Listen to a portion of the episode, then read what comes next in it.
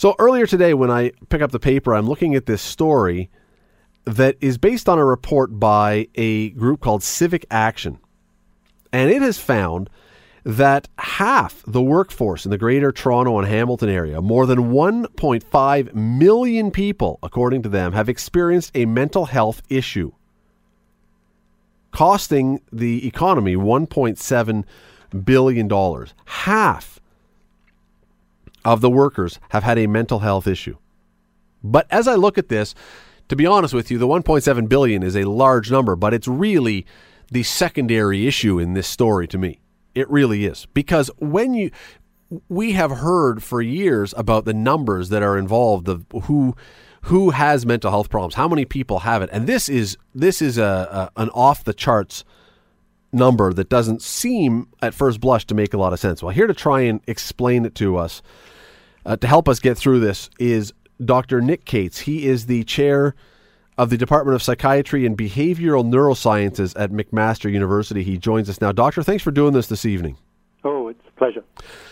Let's start at the very beginning here because my understanding from listening and hearing things and reading things for years now is that it, within the psychiatric and mental health community, the accepted number for mental health cases, mental health issues over the years has been roughly 20%. One in five people have had some kind of mental health issue that has either required treatment or has been identified. How do we suddenly, seemingly overnight, jump to 50%? Well, I think the 50% isn't so different from what we already know. Uh, I think the, the key is the time period about which people are being asked. So most of the surveys that have come up with the figures that you've quoted, around 20%, have said in the last month or in the last six months, have you.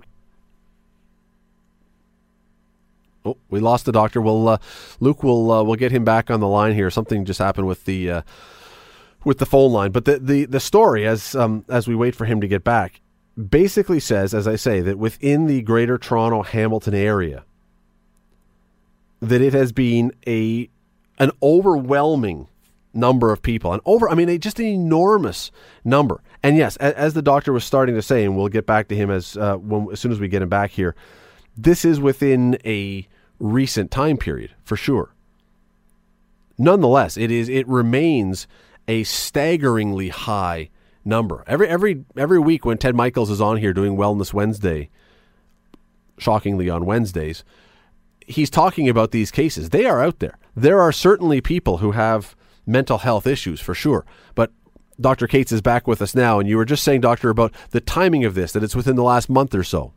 Yeah, so if you ask someone, have you had a mental health problem in the last six months, which is what we do in most of the surveys looking at the, the amount of mental uh, uh, mental health problems, mental illness in the community, then we get the 20% figure.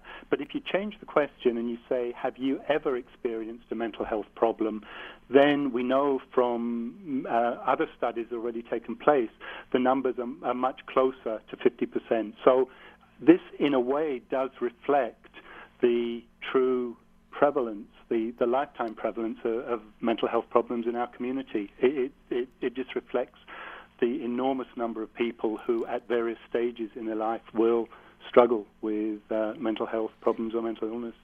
I do have to ask, and, and this is um, I'm going to play devil's advocate a little bit in a sense, but there is a the the most many of correct me if I'm wrong here, but many of the diagnoses, many of the things, the the mental health issues that are identified come from the American Psychiatric Association's Diagnostic and Statistical Manual of Mental Disorders. Correct? Uh, Yes, when oh. we talk about diagnosing mental illness, uh, that's the uh, uh, the framework we use most commonly in North America. And as you go through it, there are obviously within that there are um, accepted for, for the general public uh, mental health issues, depression, and and other things that we understand, and that no, you know, maybe we joked about once upon a time. We now probably know someone who's had it or understand it a lot better. Yet there are some things in there that I think we still look at and say, have, have we simply changed the barometer or the level of what constitutes a mental health issue to absorb a lot more people. And I, I mean, a couple examples of one of them, I, I, was reading today that caffeine withdrawal is now listed as a mental health disorder, apparently within that guidebook. Well, there's a lot of people who would say, well, I have that. Is that what we're talking about? Are these. I guess what I'm asking are the, when we talk about the 50%, are these what many people would say are legitimate or understandable or recognized mental health things, or are these some of them a little bit ticky tack that we get up to these numbers? No, I, I wouldn't use. I, I, mean, I would say they're all legitimate. I think we need to be careful about medicalizing um, uh, many mental health problems that are stress related, related to the workplace, related to family, and, and, which are transient. So they last for a while and they go. Um, and not to necessarily confuse those with mental illnesses, uh, like, um, as you said, uh, psychotic illnesses, depression, anxiety, um, which may have uh, a very different cause and a very different course. Uh, having said that, there are many people who don't have uh, you know, a, a, diagnosis of a mental illness who are significantly disabled or affected by the problems that they're dealing with on a day-to-day basis. And often the solutions lie in dealing with the factors that are causing that. And and, and absolutely, I mean, I, I am not going to sit here and suggest that somehow mental illness is for everybody is not real. Is not real. Of course it is. We know that those exist for sure. But you talk about something that is transient versus something that is ongoing. So, uh, for example, again, another one, if when this was done within the last month or so, uh, when this survey was done, if I had woken up and I had been feeling blue because the weather was bad and the sky was gray and I was maybe sort of almost self diagnosing as having seasonal affective disorder, would that have then counted into these numbers and would that be a legitimate mental health issue number that would then be counted against these survey numbers? I think it depends, and I'm not sure exactly how the questions were framed, but usually um, what we ask is on, you know, more often than not, have you experienced this particular symptom? So on more days than not over the last month, have you experienced stress in the workplace? Have you felt sad or down? Uh, have you had difficulty motivating yourself? I spoke today uh, by email with a doctor by the name of Allen Frances, who I know in the psychiatric community is a bit of a controversial figure at times. He's the founding editor of a, the Journal of Personality Disorders and the Journal of Psychiatric Practice. Uh, not everybody obviously agrees with him in some things he says, but his quote to me was, It's careless diagnosis. Human nature is pretty constant. And it led me to wonder are we today overdiagnosing mental illness? Do, do we too easily throw things under the banner of mental illness? Um, I think sometimes there's a danger that we could be. Um, and again, um, you know, even uh, though someone may have a mental illness, it doesn't mean that the reason that they're struggling in their workplace is because of the mental illness. It may just be because of particular conditions, or it may be to do with family work balance that's that's affecting their mood. Um, so I, I, think again we, we do need to be careful about making a diagnosis, and I, I think what's sometimes more useful is rather than jump to a diagnosis, is to think more about the problems that someone is dealing with. Mm. So they're having a problem with their mood, or they're feeling stressed, or they feel anxious in these particular situations, or they feel overwhelmed when they have to cope with situation a, B, or C. Because once we start to think in that way, I think it makes it much easier for us to think about solutions.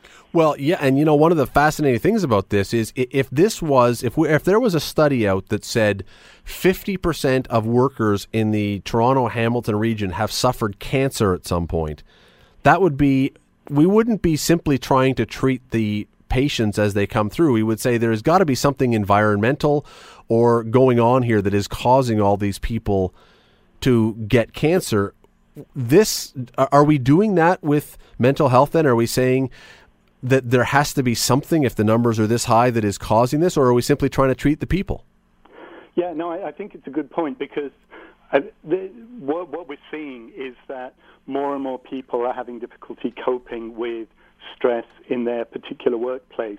And I think we need to focus more on what we can do to change an individual's environment to make it easier for them to cope and to look at what we can do to prevent things. So, if I can give you one example, this was a study done in one hospital in the United States, and they looked at every single unit. Uh, so, they looked at about 30 different wards or units in the hospital, and they rated, they, they developed a scale um, to measure the supportive climate. And they looked at just four things the degree of trust amongst people working, the degree of respect, the degree of openness, and the degree of psychological safety. So, did someone feel okay about taking a risk in, in saying something? And they divided up the workplace between those that had very high scores, so the very positive environment, and those that had low. And not only did they find that when they looked at things like workplace satisfaction was four times higher in the high scoring group, absentee rates were lower, vacancy rates were lower, um, injuries were down 15 times in the units that felt more cohesive and connected. But when they also looked at how the units performed, whether it was infection rates or pressure ulcers, or whether it's just looking at medication errors, the, the units that had worked on creating a supportive environment were performing three or four times better than those units that were more dysfunctional and, and where people really didn't get on or didn't feel supported. So I think that we know an enormous amount uh, uh about what could happen in the workplace to contribute to these problems. Plus, I think the fact that there are a lot of new challenges facing people around much less job security, um, fewer benefits from work, and, work extending more and more into the family environment.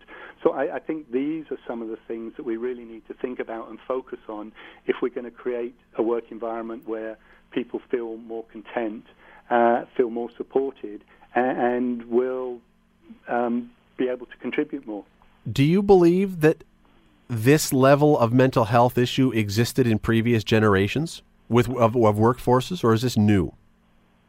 Um, it, it's very difficult to say. I think work generally is more stressful today for a variety of reasons, including the fact that there are, uh, you know, there is much less job security, that their work extends way beyond the nine to five when it used to end. So work family balance is, is more of a challenge.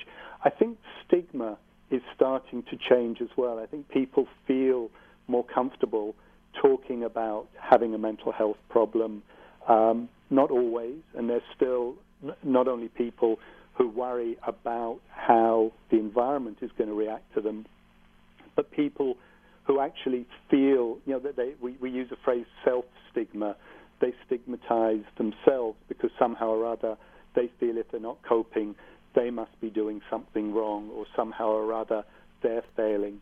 So I, I think the fact that stigma is changing lets people be a little bit more open uh, in talking about these issues and bringing them into the open. I read something else today that I, th- I thought was fascinating. It's a theory I'm not necessarily uh, subscribing to it, but I want to throw it out there for you because I thought it was a really interesting idea. And that was there were people, certainly, when you talk about how there's pressure at work, not everybody back in the 40s and 50s and 60s and 70s loved their job. There were people who hated their work, I'm sure, uh, back then. But the suggestion is that we have in our modern society become rather narcissistic as a people. And therefore, when I'm not feeling contented. I'm not feeling valued. I'm not feeling good. Uh, I, I'm owed that. I'm owed the right to feel good about what I'm doing, to feel satisfied. And if I'm not, there must be something else going on, and it's not my fault. It's an external thing, and people chalk that up to mental health issues. Thoughts? Um, yeah, I, I, I think most people would agree that there is maybe much more of a, an individualistic culture, and maybe less of a collective culture than maybe there there there was um, 20, 30, 40 years ago. Uh, I, I I'm not sure that I would say that directly contributes to mental health problems. But I, I think the other side, that if people aren't looking out for each other, whether it be in the workplace or outside of the workplace, and if people aren't willing just to take that extra half a step to look after someone who may be struggling, um, and, I think that is perhaps one of the um, products of, of, what you're talking about, then I think it just makes it a little bit harder for each of us when we're when we're struggling with a, a personal problem. Yeah, because again, I wasn't alive back in the war years, but I, I have to think that the stresses of having kids away at war and people going to fight and everything. If we, it's impossible to compare eras, but we didn't hear about these kind of things back then. But I have to believe the stresses and the the the challenges and maybe the depression was there was it simply that we didn't know about it was it simply that it wasn't talked about or has something actually changed that we deal with these things differently um, i think both i think we didn't um, we didn't understand these kinds of things in the same way that we do now so for example the concept of post-traumatic stress really didn't come into existence until the 1950s, sort of based upon wartime experiences. But it doesn't mean that before that people hadn't been experiencing trauma and hadn't had exactly the same kind of symptoms as someone would have today. I think the, the culture was probably much more to keep those problems to yourself. There weren't the same kinds of resources and supports that are available today. I mean, we didn't have the same kinds of mental health systems. We didn't have access to the same kinds of services and supports. So I, I think people dealt with their individual distress and their individual problems in uh, in very different ways from the ways that, that they do today. It's a fascinating study, I'll be honest, because the number just seems, and you've explained it, but the number just seems so incredibly high to think that one out of every two people is dealing with some kind of mental health issue or has de- dealt with some kind of mental health issue. It, it, I don't know. It's very difficult to wrap wrap a head around that, that that the number could be that big and the problem could be that huge. Yeah, and, and I think it, it does highlight the very high rates of mental health problems in our communities and the importance of really focusing on what we can do, not just to treat, but to prevent them and reducing the, the stigma so that people are less anxious or less afraid about talking about them. And, you know, things like this, you know, conversation that we're having is just a tiny part of beginning to change the environment in which people can feel more comfortable about seeking help. Dr. Nick Cates, the head of McMaster's Psychiatry Department, thanks so much for doing this tonight. Really appreciate it. Thanks very much.